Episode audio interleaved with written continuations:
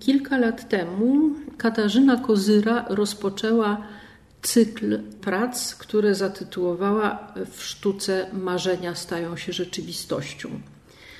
Pokazujemy dwie prace z tego cyklu. Jedna nosi tytuł Kastrat, druga jest zatytułowana Summer Tale, letnia opowieść. I Summer Tale jest pokazywana u nas po raz pierwszy w Polsce. Zresztą e, Zachęta jest współproducentem tego projektu. We wszystkich pracach należących do cyklu W sztuce marzenia stają się rzeczywistością występują trzy postaci, które są no, trochę tak jak postaci w Commedia dell'arte, mają określone role. Mianowicie, czy samo ich pojawienie się niesie za sobą pewne znaczenia. Jest to Katarzyna Kozyra, czyli diwa, artystka w Summer Tale Alicja w Krainie Czarów. To jest berlińska słynna drag queen Gloria Viagra, od której Kozyra uczy się, jak naprawdę być kobietą medialną. No i profesjonalny śpiewak Grzegorz Pitułej, który w projekcie Kozyry nazywa się Maestro, który jej udziela lekcji śpiewu, ponieważ Kozyra chce być nie tylko kobietą, ale jeszcze śpiewaczką i diwą. W Summer Tale mamy do czynienia z takim światem trochę jak z niemieckiej bajki. Jest bardzo piękny ogród, przebogaty, z kwiatami, z bardzo pięknymi krzewami, ze ślicznym domkiem, z okiennicami. I w tym sielskim krajobrazie żyją sobie szczęśliwie, co nam jest dawane tam do zrozumienia w wielu fragmentach, karliczki malutkie kobietki, pięknie poubierane w sukniach, fartuszkach, właśnie troszkę stylizowane na takie Fräulein, krzątają się, kopią grządki w ogródku. No, widać, że są zajęte cały czas. Domek jest czyściutki, niesłychanie zadbany. W pewnym momencie w ten świat wkrada się coś zupełnie nieoczekiwanego i zdumiewającego, mianowicie z trzech ogromnych grzybów wyskakują Gloria Viagra, Maestro i Katarzyna Kozyra. I jeszcze może trzeba dodać, że do tego jest piękna muzyka Patryka Zagrodzkiego, grana na cymbałkach w takim bardzo zabawnym, zjednującym rytmie. I tak jak zawsze u Kozyry pojawia się problem takiej identyfikacji, kto jest kim. Dla Karliczek to są w ogóle trzy niepojęte osoby, którym się muszą przyjrzeć. No i są rozmaite takie znaki, które pozwalają domyśleć się, że ktoś jest mężczyzną, jak na przykład brudna skarpeta maestra, porozrzucane rzeczy w pokoju, czy jego taki nieuważny sposób poruszania się po domu karliczek czy sposób, w jaki korzysta z toalety piękna kobieta Gloria Viagra który no, daje do zrozumienia karliczkom, że jednak coś z tą kobiecością jest nie w porządku. No i oczywiście obcy muszą zginąć, nie mają, nie mają miejsca w tym porządku, w tym idyllicznym świecie. Właśnie razem z nimi do tego hortus conclusus wkrada się konieczność ukarania, wkrada się śmierć. No i zaczynają się też i komplikacje muzyczne, to znaczy maestro ćwiczy jakąś arię, Gloria Viagra podryguje do jakiejś muzyki pop.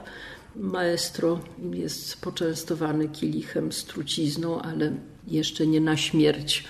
W tym momencie okazuje się ten napój jeszcze nieśmiertelny ponieważ maestro położony we wspaniałym karawanie, czarnym, utkanym kwiatami, w pewnym momencie pod wpływem pięknego śpiewu kozyry ożywa ku przerażeniu karliczek, które zaglądają do tego karawanu.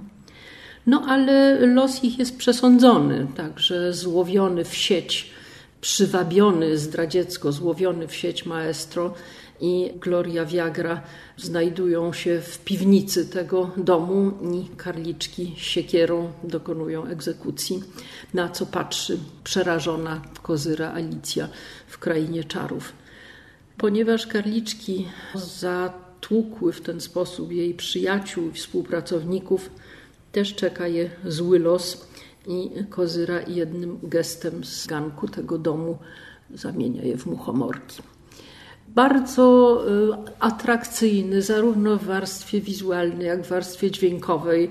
Ten projekt jest typowym dla Katarzyny Kozyry takim ćwiczeniem z przywoływaniem najrozmaitszego typu obrazów, elementów gotowych, stereotypów, które ona ogrywa na wszystkie sposoby, w nadziei, że widz to zrozumie. No i na ogół widz to rozumie. Ona się świetnie bawi kiczem, jednocześnie nie dopuszczając do pewnych takich mm, trywializacji.